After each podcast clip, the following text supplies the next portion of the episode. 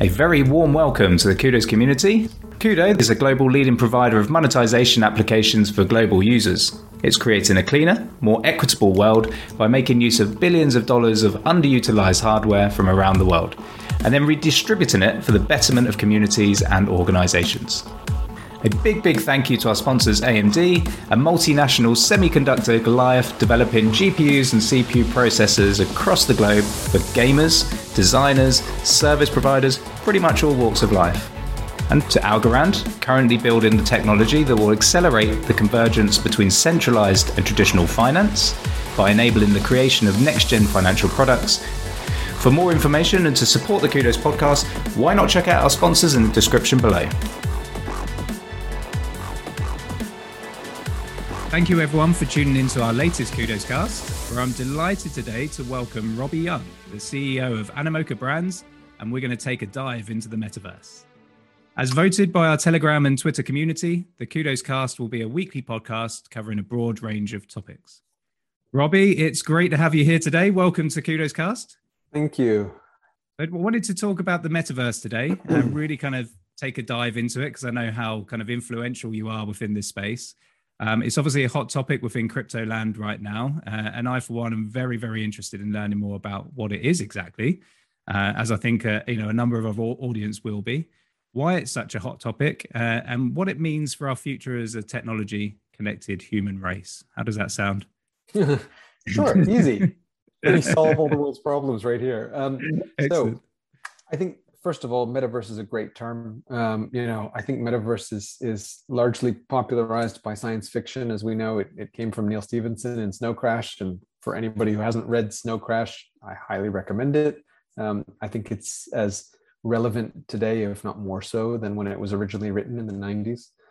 But I think the idea of a metaverse, people always imagine a kind of a virtual reality, an alternate reality that exists inside some type of online shared space. Now, that's kind of, it's the Matrix or Ready Player One or something like that. I think actually, though, the metaverse is a bigger idea than that, because I think actually the metaverse has already begun, and it's begun with things like social media, online streaming services like YouTube, or people playing, multiplayer online games. When you go and hang out with your friends in Fortnite and shoot things, you're in the metaverse. You're spending time in an alternative space, communicating, being entertained, having transactions, economic transactions, et cetera. And that to me is really what the metaverse is. It's just that now we're at a point from a technology standpoint that we can actually make something visually that represents that experience in its entirety and not just, human connection through voice or through other platforms. Love it. And I love the way you just jumped straight in there as well, which I think really highlights the kind of passion for this space. We'll come on to the kind of whole visual thing as well. I've got a few questions around that a bit later. Before we do that, what would be really fantastic is if you can give us an introduction to yourself, Robbie Young, and also Animoca Brands, your business. Sure. So I'm the CEO of Animoca Brands. I have been in the game business now for about a decade. Before that, I was in so-called traditional media, so TV, outdoor, radio, etc. And then I was in the internet business in the 90s when the web, sort of the dawn of the web. And Animoca Brands is a game developer and publisher. I think we're best known as one of the leaders now in blockchain games, which has been our focus of game development since 2018. And we also are an active participant in the ecosystem as a sort of strategic investor. So many people know us also as an investor and supporter of the sort of burgeoning blockchain games industry. And so we have our fingers in a lot of pies, but the main focus is making games and making entertainment products. Excellent. I was going to say you've got your fingers in a lot of pies, but I thought, but you beat me to it, so it's absolutely fine. And we're one of your portfolio as well, of course. So, thank you very much for believing in us as a project as well. Probably the best known kind of metaverse entry for yourselves for Animoca Brands is Sandbox. For anyone that's at home, or actually this is an audio recording, so you're not going to see it, but I've got one of the visuals behind me as my background here today, just to keep it themed. But I wonder if you can tell us a little bit about Sandbox, the game, sure, and expand on that. So I think the Sandbox originally was a very successful mobile game and created by a studio called Pixel, which we acquired several years ago. And the team at Pixel had been thinking about, and it was a game of its time, which I would say is probably about 2012, 13 originally. And they had always thought about making a 3D version of the Sandbox. It's a user-generated content world. So it's, they have a full set of tools and users can create any kind of content they want. So now in its 3D form, it's a 3D representation of the world, or a world. And there is content in there that's created by professionals. So we cooperate with other game studios, entertainment companies, consumer brands, etc., to make content experiences. So if you want to go to an Atari theme park or something like that, there are those experiences. And there's also land available in the Sandbox, virtual land, where users can just create their own stuff. And we have tools to create things in the art style of the Sandbox. So I think for people who are familiar with other UGC games like Roblox or Minecraft, Sandbox will feel very familiar to a certain extent, because the aim is to have a user-generated content world. However, one big differentiator is that the Sandbox was built from the ground up to embrace blockchain. And so therefore, everything within the Sandbox is provably ownable as a non-fungible token. Excellent. Okay, so that is actually brought us very, very nicely. It's a beautiful little segue there. Thank you, Robbie. No problem. My next question, and that was, how exactly are NFTs, non-fungible tokens, linked with the metaverse? What role do they play?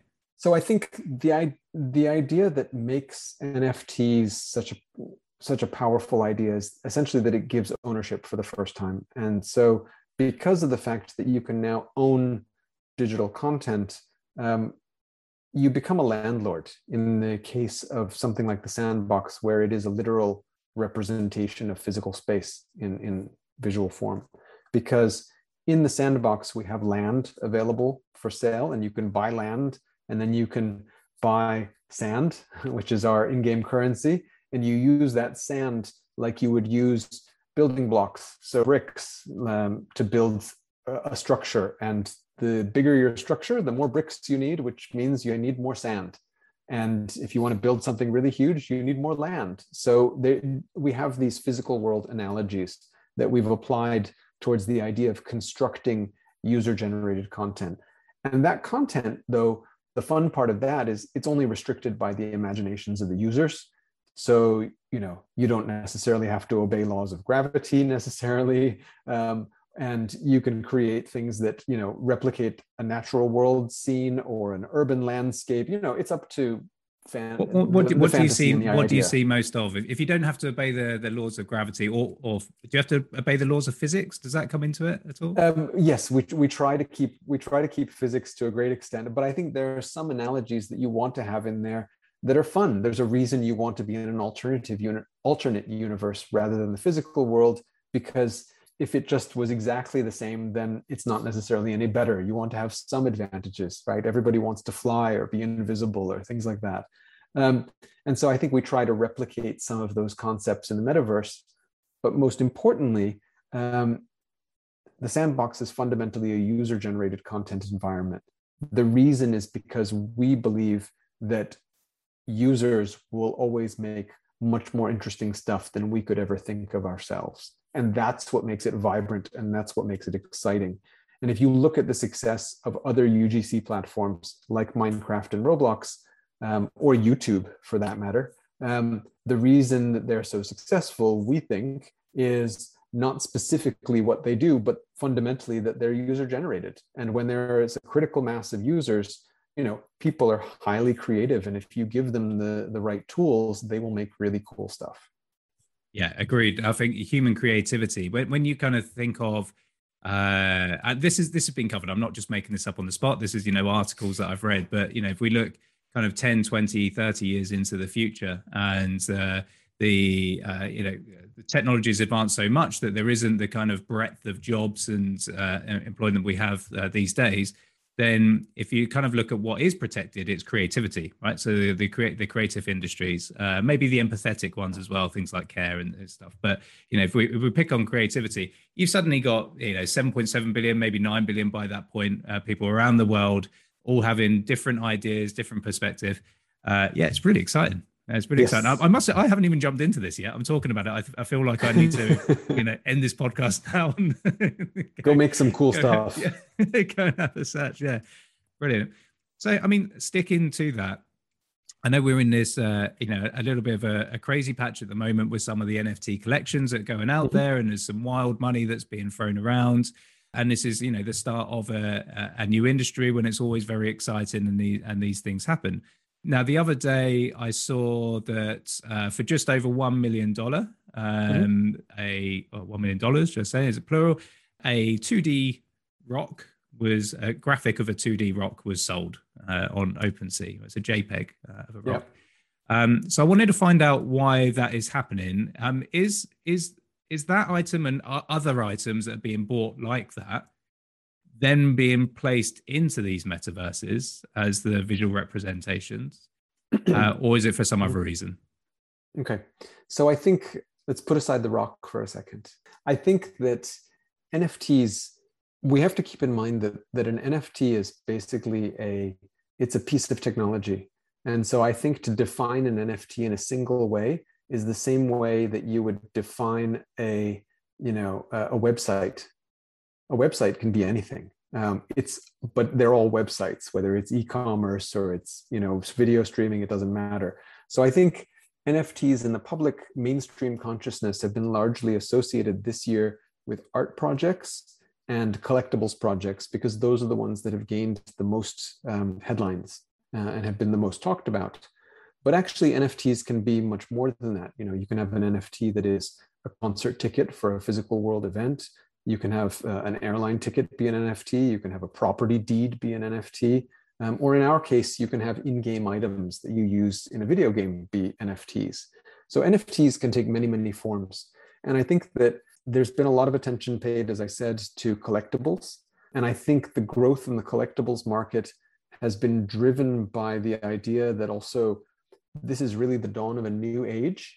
And at least from a collector standpoint, I think there are a lot of analogies being made to early collectible crazes around things like sports trading cards, or, you know, plush toys, or things that are sensations. I mean, you think of all of the madness around particular Christmas toys that have taken place over the years. But the best example, and, you know, and this is a little bit reflecting my American schooling, would be baseball cards, because those were kind of the original trading cards.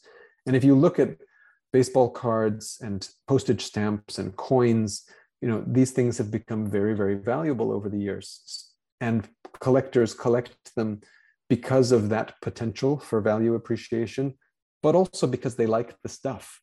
Baseball card collectors collect them because they like baseball, not just because they want a paper card.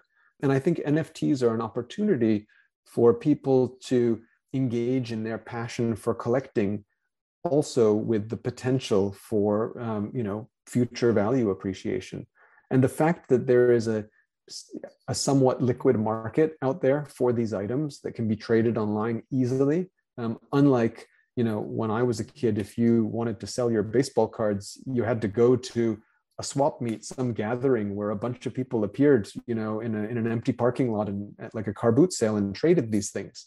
Whereas today you can go to, you know, a marketplace like OpenSea, and there are literally millions of customers there 24 hours a day. So I think it's changed the face of collecting quite a bit. But I do think that this is really just sort of scratching the surface of what we can do with NFTs. And, yeah, you know, if we make the comparison to the web, it's like thinking back to when, and I, you know, no offense, Pete, I don't know if you're old enough for this, but thinking back to when Yahoo as a directory was literally just one page of links to other things. And that was considered a search engine. So I think we're at that stage, in terms of NFTs. Yeah, I'd agree, and we've spoken about this in depth within the team. You know, the NFTs are going to be used for any asset out there in the future, right? So if it's going to be exchanging homes, for example, then it's going to be an NFT. You would sell the NFT to the new buyer of that house. It's not going to grab the headlines. It's not as interested. It's not as kind of sexy as as some of the kind of hype there is at the moment. $1 million for a rock. Exactly. Yeah. Absolutely. Well, to be honest with you, if my home is built of many rocks, so if I can mint it as an NFT and sell it for $1 billion, I'm going to be very happy. So maybe I should give that a go. Well, and I think, sorry, to just quickly jump in on the question of the rock. I think the question of the rock is though linked to some of the other headlines we've seen about other NFTs, and I think that the rock, in a perverse way, is a luxury good. And like many other luxury goods, one type of consumer buys luxury goods because it's a status symbol.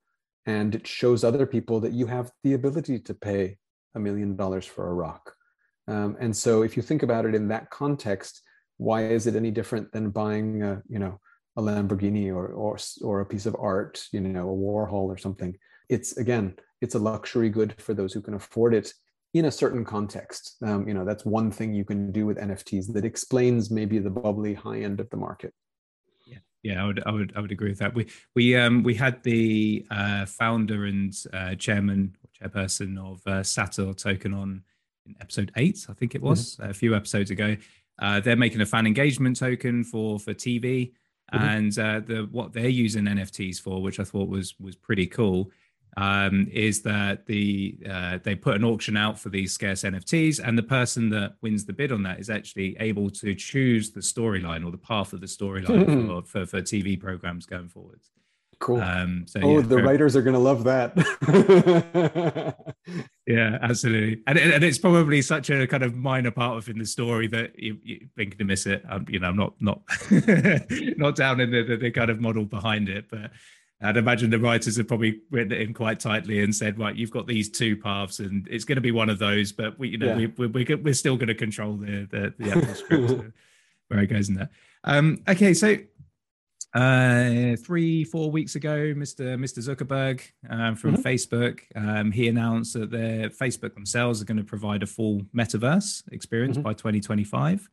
What are your thoughts on that? A big company like Facebook coming into this space? My first thought is, with the amount of resources they have, why does it take 4 years? I'm glad you said that. That was going to be another question, yeah. Seriously, no. I mean, Elon Musk put people into space faster than that,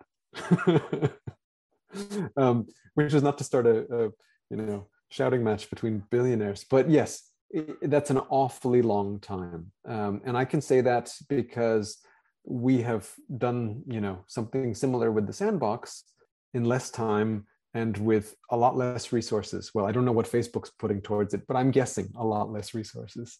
And so I don't know why it takes so long. I think that it's always good for the space when big companies like that make noises and rumblings about heading into this direction, because it validates what we're doing.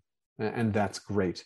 Just like, you can see the Visa buying a Bored Ape NFT all of a sudden, makes the price of NFTs in general go up.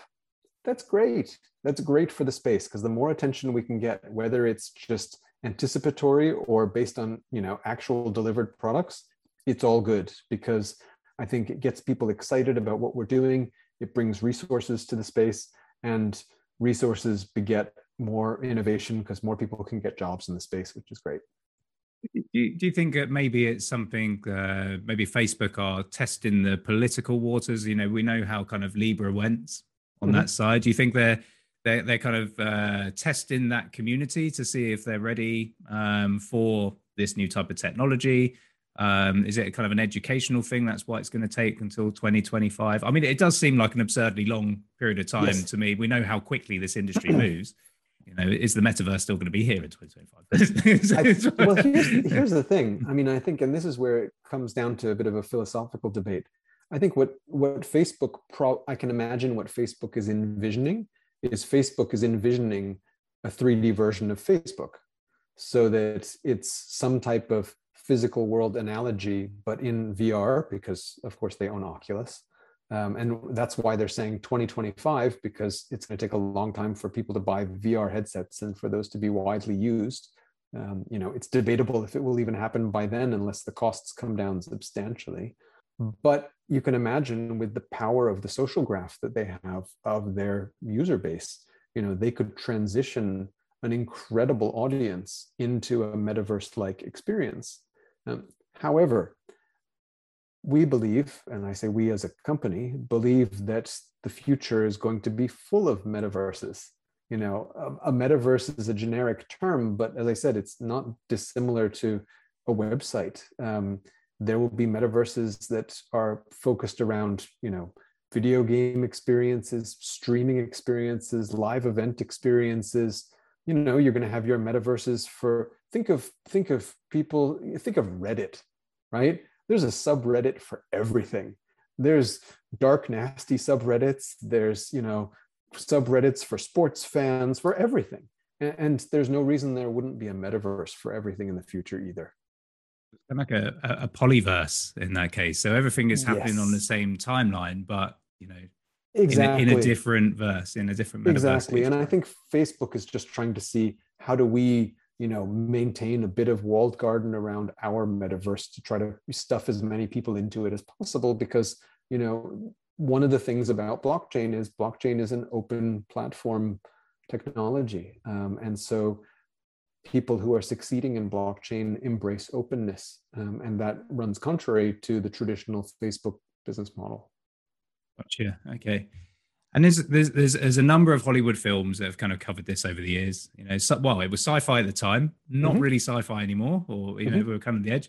So, you know, Ready Player One, Surrogates with Bruce Willis, I think Gamer with Gerard Butler, and they're kind of all plugged in, right? So it wasn't called the metaverse back then, but it's effectively what they were, how they were living. They were plugged into a kind of virtual life, and Surrogates probably was most accurate to this conversation because it was just walking around like a normal life, whereas the other two were kind of playing games. Are we, is that where we're going? Are we all going to be kind of laid in dentist chairs in our rooms, plugged in, and, you know, living our daily lives through virtual reality? It's funny you ask that, as I sit here, sitting in my chair, plugged into a video screen, talking to you. That's very true. Very true.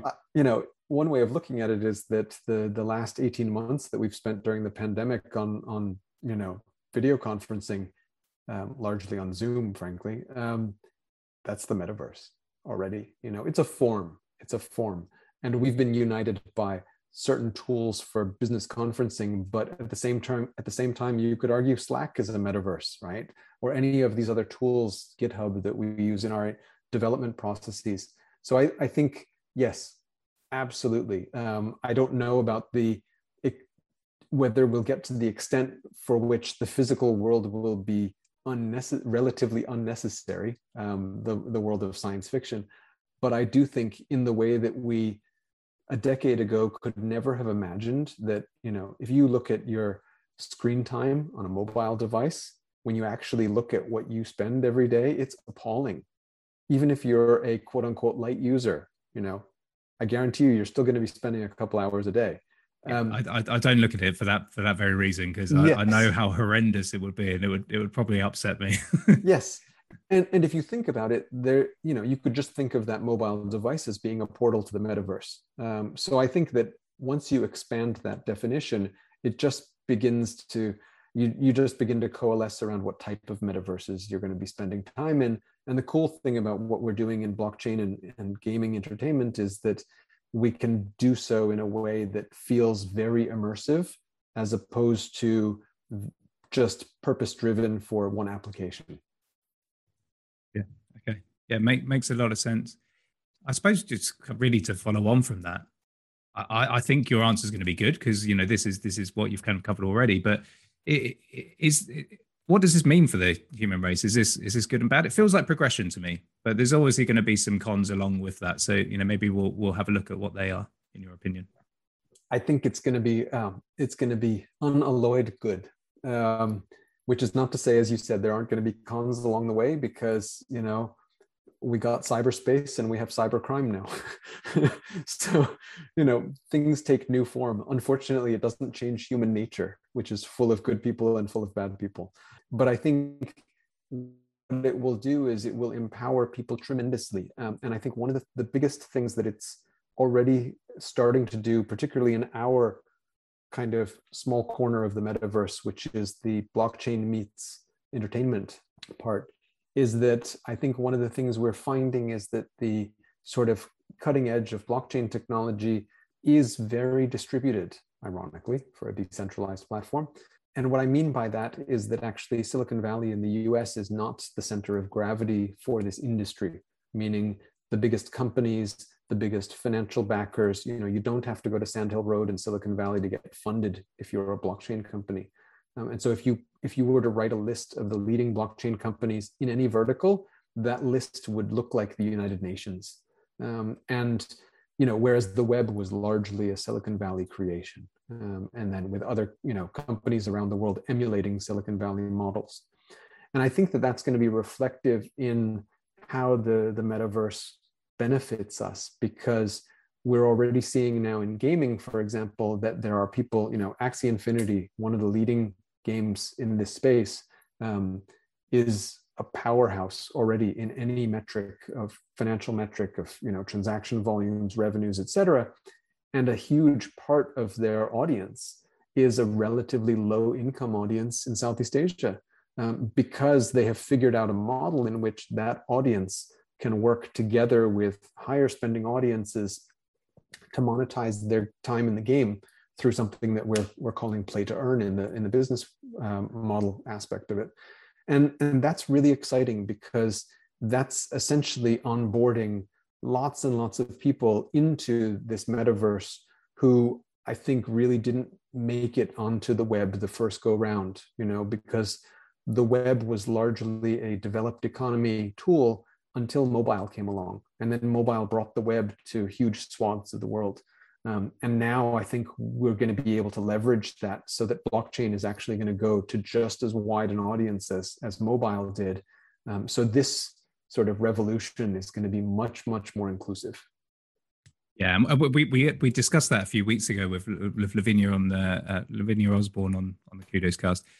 It does very much feel like that. I mean, when I kind of look at the teams of projects now, the kind of range, and it goes beyond the projects, right? Because we're talking about, yes, there's projects all around the world popping up in Southeast Asia, in Africa, in India, you know, in Latin America. So right across the kind of developing world, which is fantastic. So we're getting all of this new kind of perspective, new creativity that's coming through. But then you've also got these content makers that aren't necessarily part of projects. They're just decentralized, if you want to put it in that way, all contributing to these worlds, you know, like Sandbox, like Decentraland, like some of these other metaverses. So, yeah, I absolutely see more pros than cons here.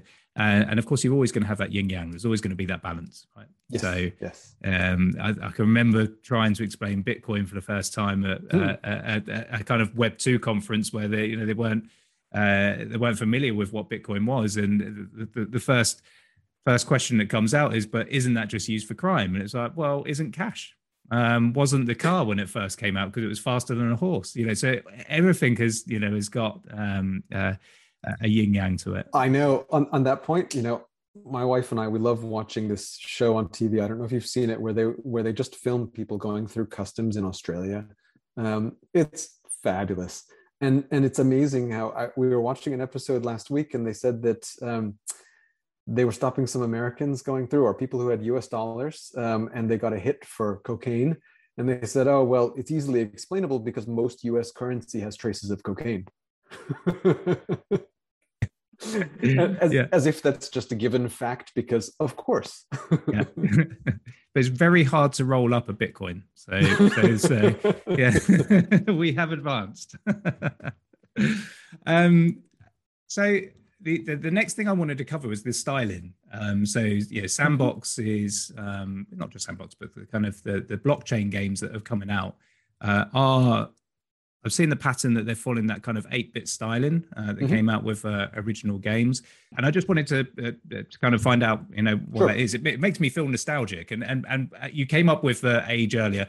I'm an 80s kid. I just, maybe I've got youthful looks. I don't know. Thank you to my parents, but I am an 80s kid. So it does make me feel the kind of nostalgia when I see these 8-bit kind of styling. But is that a limitation of blockchain, or is it for another reason? No, it's a limitation of, okay, so it's mainly a limitation of time. So what happens is that with the sandbox specifically, the sandbox, I think, is 8-bit in visual style by design, specifically because it's a UGC platform. And as user-generated content, we want to keep it as simple as possible, because if we demanded that people create beautiful, realistic 3D graphics, then only professional designers would be able to participate. And so if we keep it simple, and you know, think of Minecraft, right? If you keep it very rudimentary, then everybody can make cool stuff because it's a level playing field. So that's the idea of, and that's why the sandbox is the sandbox. I think more generally, the reason that you see less visual fidelity in most of what you see out at the moment in blockchain gaming is a result of two things. One, that most of the early projects in blockchain gaming were not created by game studios, but by blockchain people who like games and who thought, here, we can bend this technology and make games with it, and it would be really cool. But they weren't professional game developers. So maybe they didn't quite, you know, have the feel of how to make the project, you know, up to that fidelity that people are accustomed to with console games or something like that. That explains timing. The second part is that it takes a long time to make a really great game, like a AAA console quality game. You're talking a couple of years of development at least. And so we're so early in the cycle with blockchain games, there's literally just not been enough time to make those kind of titles. However, I think you will see those kind of titles coming out soon.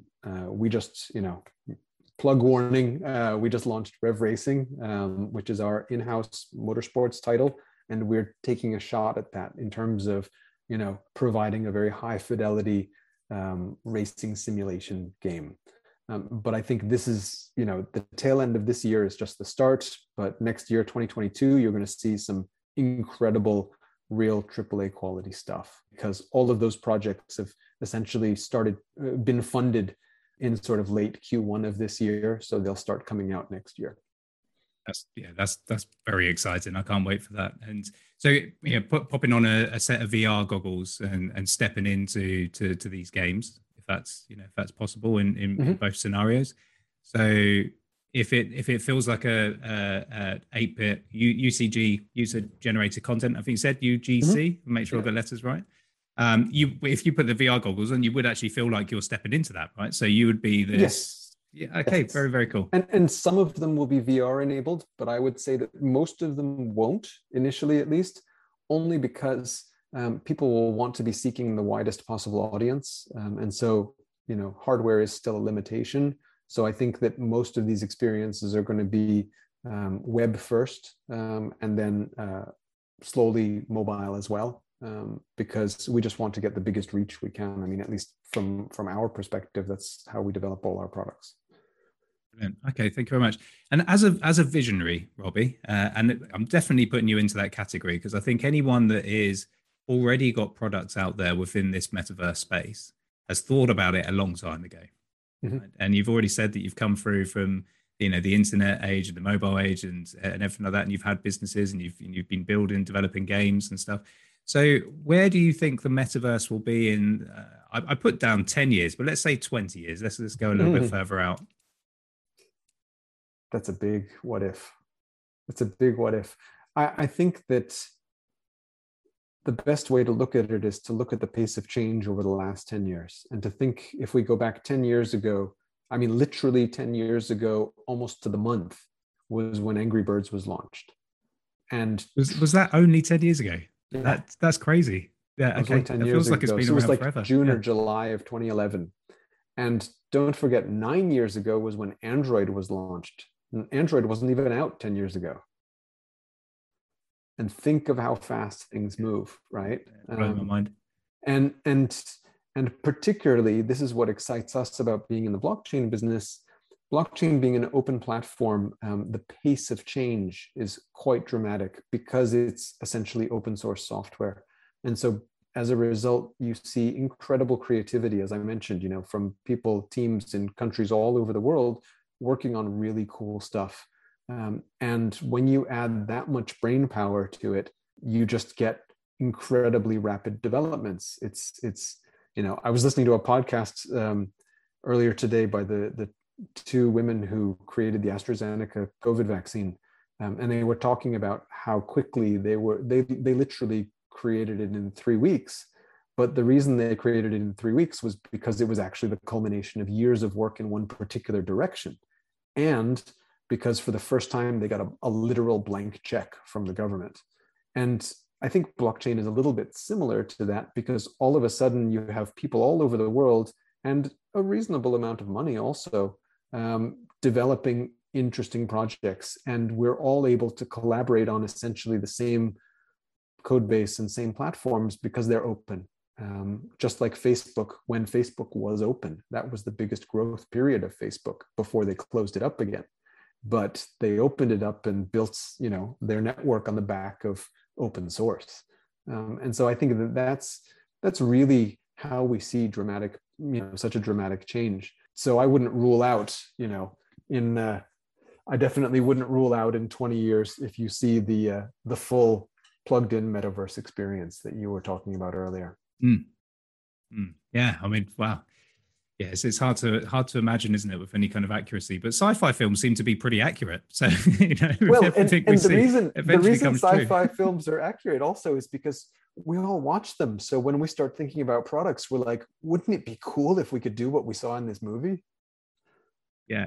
Yeah, yeah, it's a very, very good point. I don't want to labour too much on Facebook, because this isn't a Facebook kudos cast. But you mentioned about the kind of opening and closing of their network there. Do you think that they'll open it up for the metaverse development?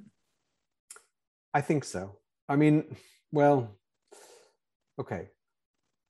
I think they should. I don't know if they will. I have to say that. I just don't know. We'll see. Yeah. That's one of the things that will fit into that 20 years. Okay. Exactly. So just, I mean, Animoca is a heavy hitter within the blockchain space. You know, you are up there within the kind of top blockchain companies by, you know, revenue, by portfolio, by brand, across the board, really. So I just want to say congratulations on your recent funding round. Probably doesn't feel that recent anymore, because it's blockchain after all. Yes, exactly. That was like 2 months ago. Exactly. But you achieved the unicorn status and then you went beyond. So, you know, yeah, congratulations on that. Part of your business model is investing into companies, as you did with us, as you've done with, you know, many other companies, OpenSea, Flow, et cetera. What's the actual goal behind adding so many portfolio companies? I think the idea is that blockchain is about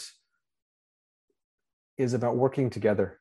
First, you know, we began investing because, frankly, you know, it's a little bit self-serving. We were in a very new nascent industry, and somebody needed to spend the money to support the ecosystem, because without an ecosystem, we couldn't just be a standalone island. We need to have marketplaces and wallets and blockchains and, you know, all the other great stuff that goes along with our, you know, having a healthy ecosystem.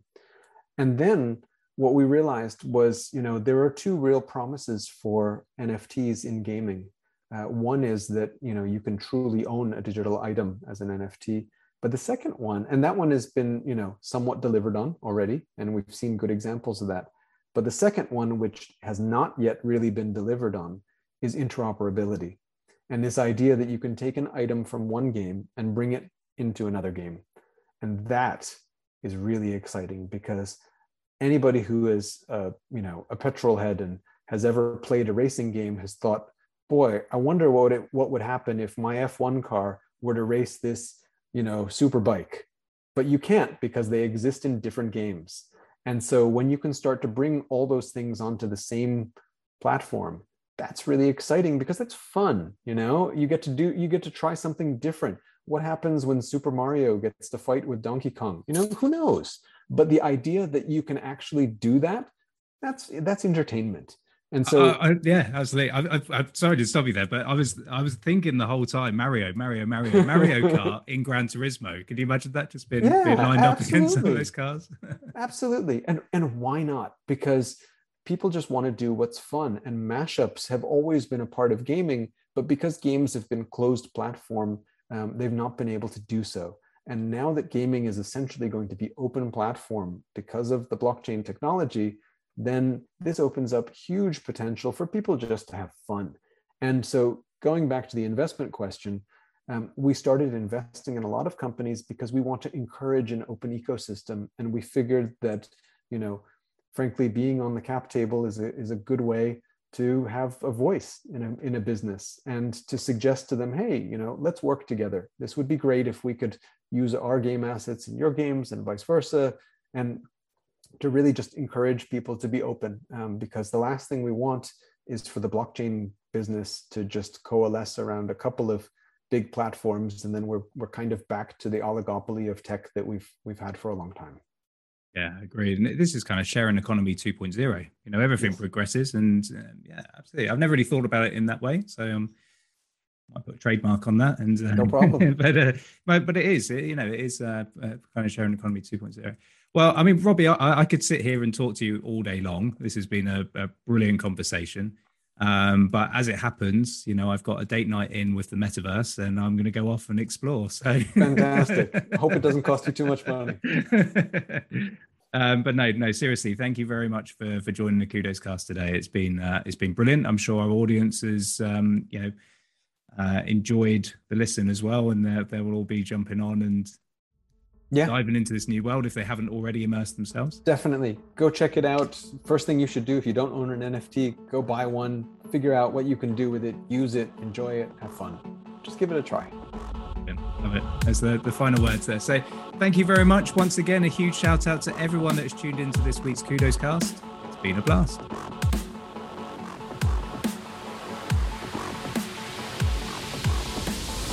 Huge thank you for tuning in, and I'd like to thank our sponsors Algorand and AMD.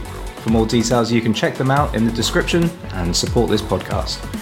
For more content from Kudos, you can find us on YouTube, Twitter, Instagram, Medium, and you can also join our communities on Telegram. Until next time, adios and au revoir.